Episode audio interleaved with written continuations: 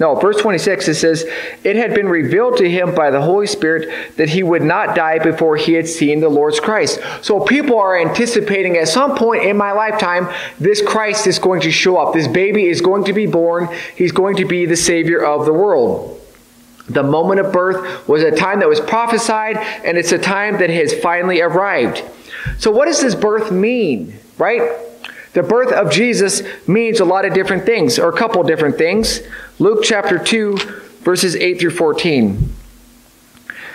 It says, And there were shepherds living out in the fields nearby, keeping watch over their flocks at night. So that the angels showed up to the shepherds who were out in this out watching their sheep, and they say, This is kind of what this birth means, and so we're going to catch up with this.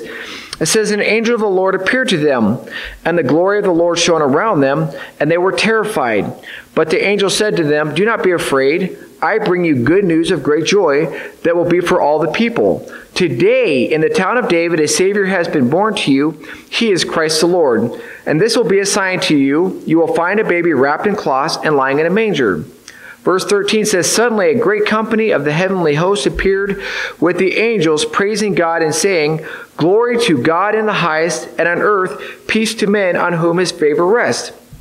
So the first thing that we see is that this is good news for everyone.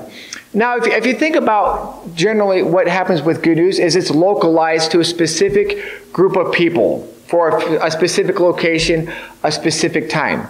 I think about the Cowboys. When they win a football game, they finally win. Who gets excited? Cowboy fans, right? And they're eight and four, so I can't say they finally win. Seattle is the opposite; they're four and eight. So we get excited when the Seahawks finally win. But that's localized. Nobody gets excited about the Cowboys except the Cowboy fans or the Viking fans when they win on Thursday night, or the Green Bay Packers. Nobody gets excited about those except for the except for the fans of those teams. But this good news wasn't just for the Cowboy fans. It wasn't just for the Viking fans. This good news was for everybody across all time, across all races, across everything. This was good news for everybody. And it relates to the good news about Jesus Christ coming to this earth as the Savior of the world. That is good news for everybody. This good news was only possible because it was Jesus. You know, babies come, are born every day. Every baby that is born is a miracle, right? But they happen every single day, just human birth every day. The thing that makes this special is because this was God in the flesh who came down to earth. Not just another baby like me when I was born, uh, uh, something very special. It says in John 1 1, in the beginning was the Word. The Word was with God, and the Word was God. That word, word, is another name for Jesus. And Jesus was God, and he came down to the earth. It says, the Word became flesh and made his dwelling among us. Jesus came down to earth as a human baby to go through all of life, what we go through, to ultimately die on the cross. But Jesus is that good news that he came to be the Savior of the world. And this is good news for everybody for, uh, for the Jew, for the Gentile, for the outcast, for the people of prestige, for the people who have all the wealth, for the people who are panhandling on the corner. This is good news for everybody. God chose the nation of Israel to be his tool through which to bring this good news, but it was not just for them. It was supposed to be for everybody. Genesis 12:3 is a word is a, a verse that gives us a prophecy about this. God's talking to Abraham, says, I will bless those who bless you, and I will curse those who curse you, and all peoples on the earth will be blessed through you. Not just through the, the natural descendant line of Abraham, but because ultimately it was going to get to Jesus and it was going to get going. And it was going to be for the salvation of everybody who would believe. So it's good news for everybody. In Luke chapter 2, I just read about Simeon who had said he was, he was supposed to see the Lord's Christ before he died, says the same thing in 29. Says, Sovereign Lord, you have promised. You now dismiss your servant in peace, for my eyes have seen your salvation, which you have prepared in the sight of all people Verse 32 says, A light of revelation to the Gentiles and for the glory of your people Israel. Yes, the Israel was the nation that God chose to have the line of Jesus come, but it wasn't just to the nation of Israel. It was to everybody. That's why we have good news for all. Across all race, all ethnicity, everything that you can think of as a differing uh, opposite, right? A polar opposite, male, female, slave free. The good news is for everybody. I think it's cool, and I get probably pointed out every year when, when Jesus was born. Uh, when we look at Christmas, we talk about the shepherds and how they were the, the exact opposite of the popular people. They, these people were the, the people who were some of the lowliest people. They were the ceremonially unclean. They were the social outcast. And the angels came to them and shared the good news about Jesus with them to, to share with the rest of the world. So, this, this birth of Jesus uh, was good news for everyone. Right? I think we all understand that the birth of Jesus gives us a potential for salvation if we put our trust in Jesus for as our Savior, but it also meant something else. It also meant glory to God. It meant glory to God.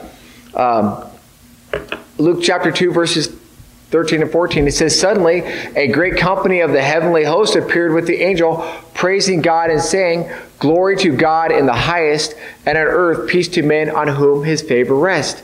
It, this birth of Jesus, the announcement of it, the fulfillment of it, from that point on was glory to God in the highest, to the highest heavens across the universe, uh, through every vein of creation, God was receiving glory at the moment of Jesus' birth.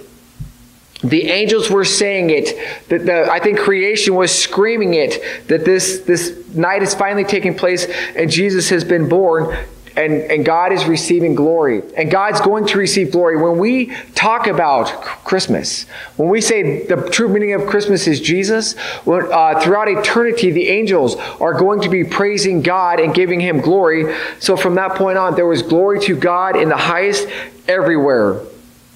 But it also says that there is peace with men.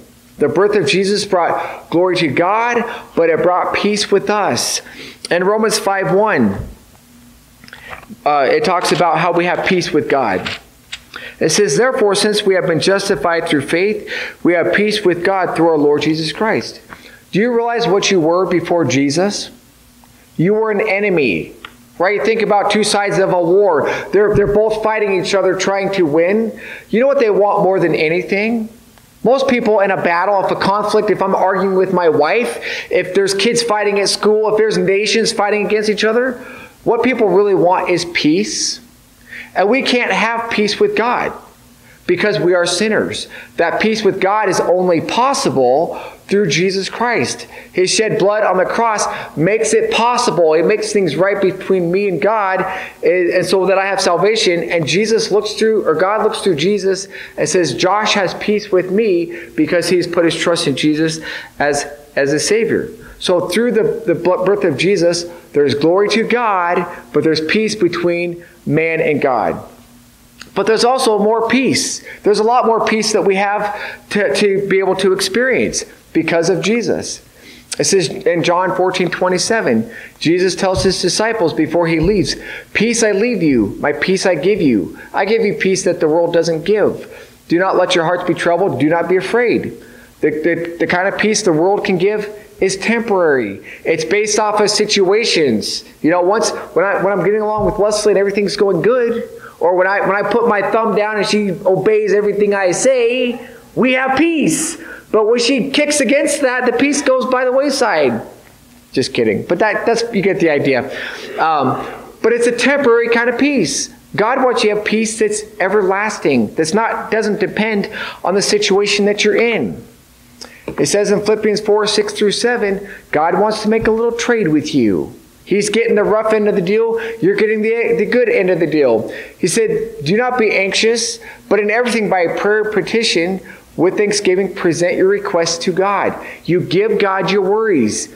And he says, I'll give you peace that passes all understanding. We made this trade. He wants to keep it. You, I'll take your, your stress. I'll keep your peace. But the only problem is we go like this. We give that peace back and we trade it back. But God's not ever going to do that. He says, I'll keep your problems if you take my peace. And so we have peace possible because of Jesus. Because of the confidence and the hope we have in Him, we have peace. We can have peace in spite of what is going on in our world around us, in our health situations, in our job situations, in our family situations. We can have that peace. So Jesus' birth was glory to God, and it was peace for us. The, the glory and the praise that he deserves is for us to give to him. So we saw very quickly the moment of Jesus' birth, right? We, we saw it took place in Bethlehem.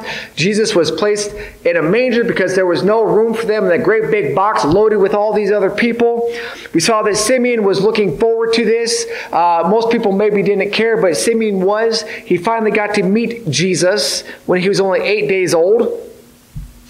And now we're going to see the sharing of Jesus' birth. And this is where it means a lot to us in this room. So, first of all, we have uh, the next slide uh, the sharing of Jesus' birth. Let me read verses 16 through 18. It says, uh, verse 15, let me start there. It says, When the angels had left them, had left the shepherds, and gone into heaven, the shepherds said to one another, Let's go to Bethlehem and see this thing which has happened, which the Lord has told us about. Verse 16 So they hurried off, and they found Mary and Joseph and the baby, who was lying in the manger.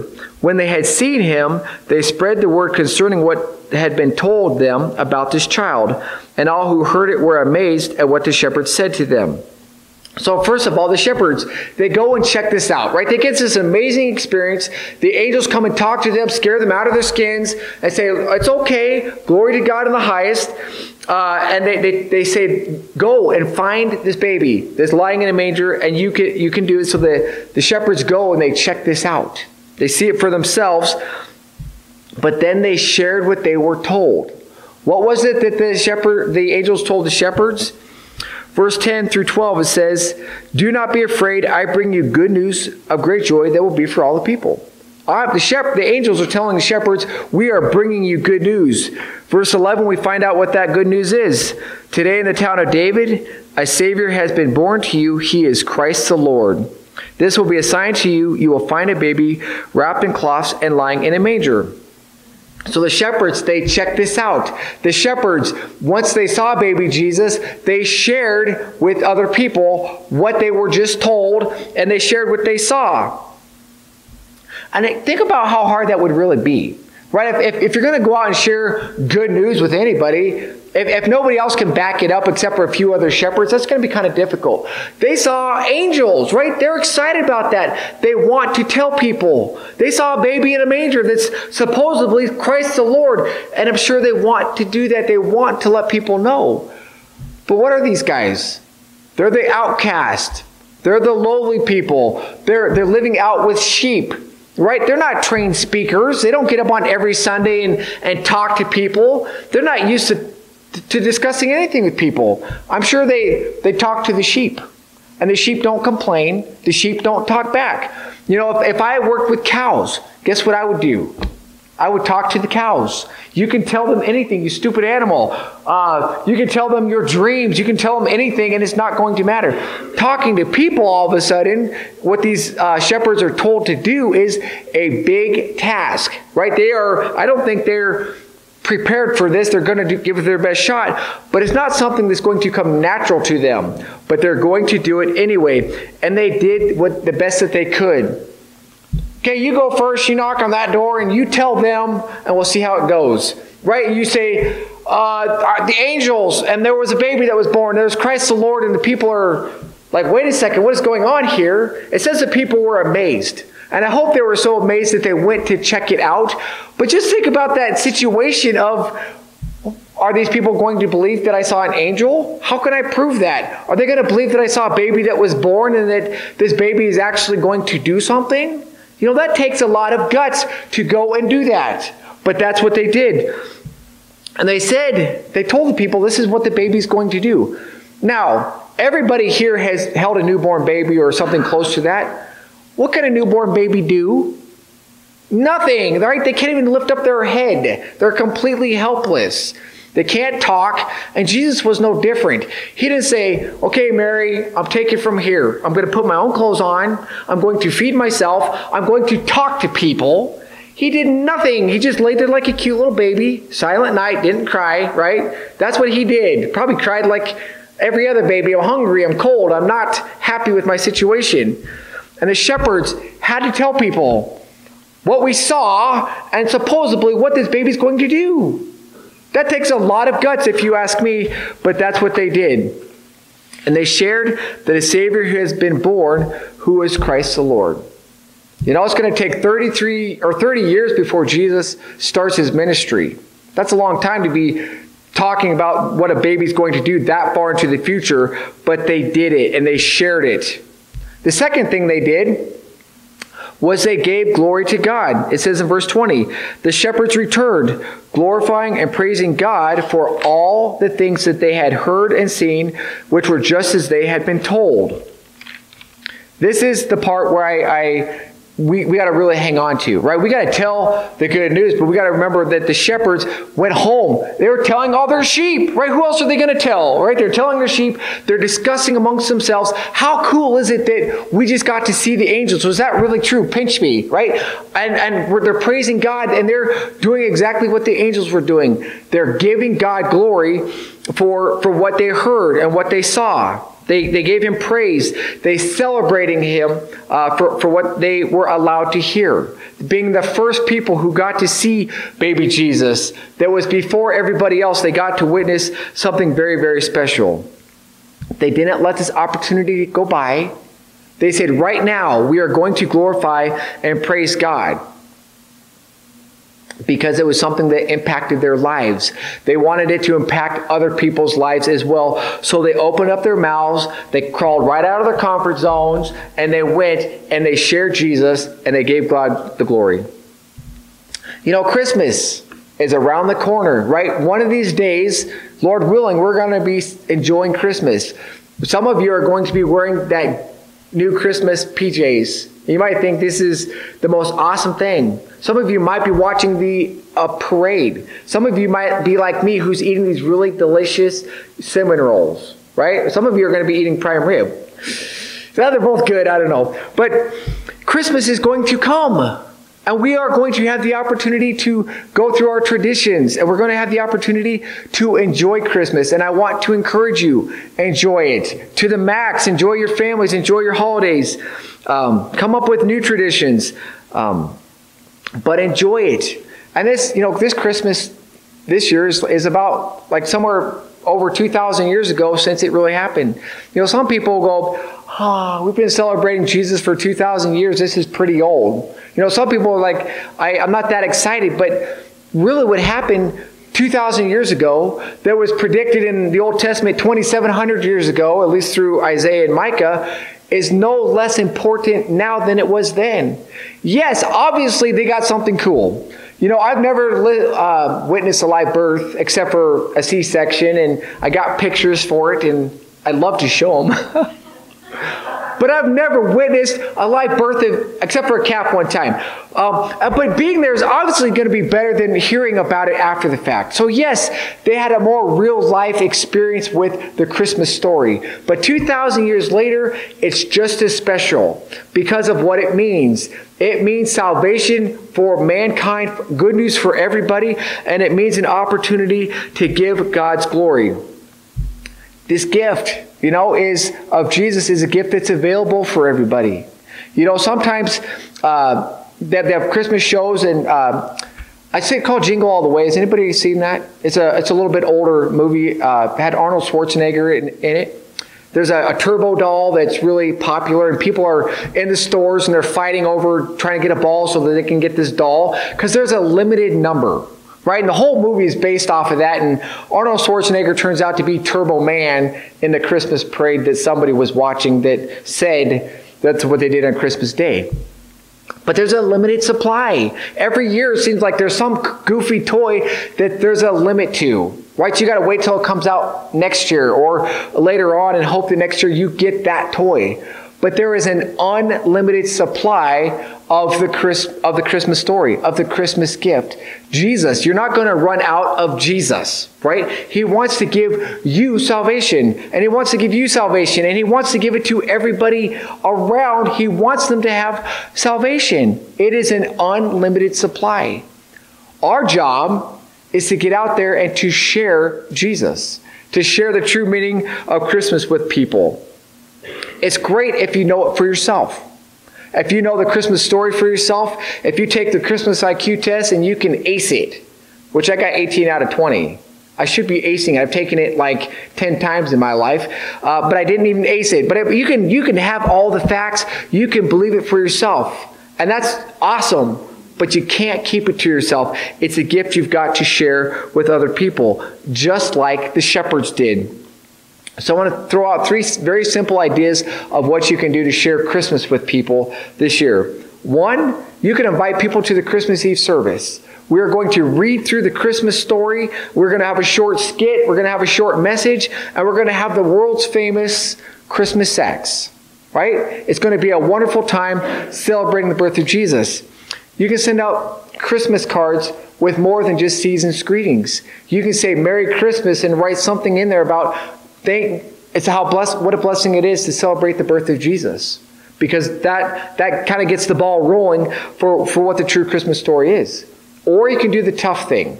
You can sit down with somebody, get the hot cocoa together, say, hey, look at this goofy Christmas ugly sweater I got. Uh, but I really want to tell you about Jesus and about the true meaning of Christmas. And you can have that conversation with somebody. Whatever it takes, do something to share the Christmas message with Jesus. The angels proclaimed it to the shepherds. The shepherds took it around and shared it with everybody else. And it should come from our lips as well. You believe the story, and you, so you should share the story and ultimately give God the glory for the story. Let's pray. Father God in heaven, I thank you for sending Jesus to this earth to be our good news, to be the Savior of the world so that we could have eternal life. I thank you, God, that there is an endless supply. That we don't have to go to the store and uh, search for it. We don't have to be good enough to receive it. All we got to do is ask you for it, God. I just pray that, please, we would truly believe the gospel with all our heart, that we need you to be our Savior because of the sin in our life, and that you will forgive us if we just ask you, and that we could have eternal life. I pray that God, as the Christmas season gets closer, that we would be the people who open up our mouths and we share it with other people. As simple as an invite to a Christmas Eve service, as, as tough as it is to just sit with somebody and, and talk to them about you, I just pray that we would take that opportunity to share you. Uh, I just, God, I just am so excited for the Christmas season and thank you for what it means to us. And please let us be uh, able to share with other people and to give you glory in the process. And I just pray this in Jesus' name. Amen.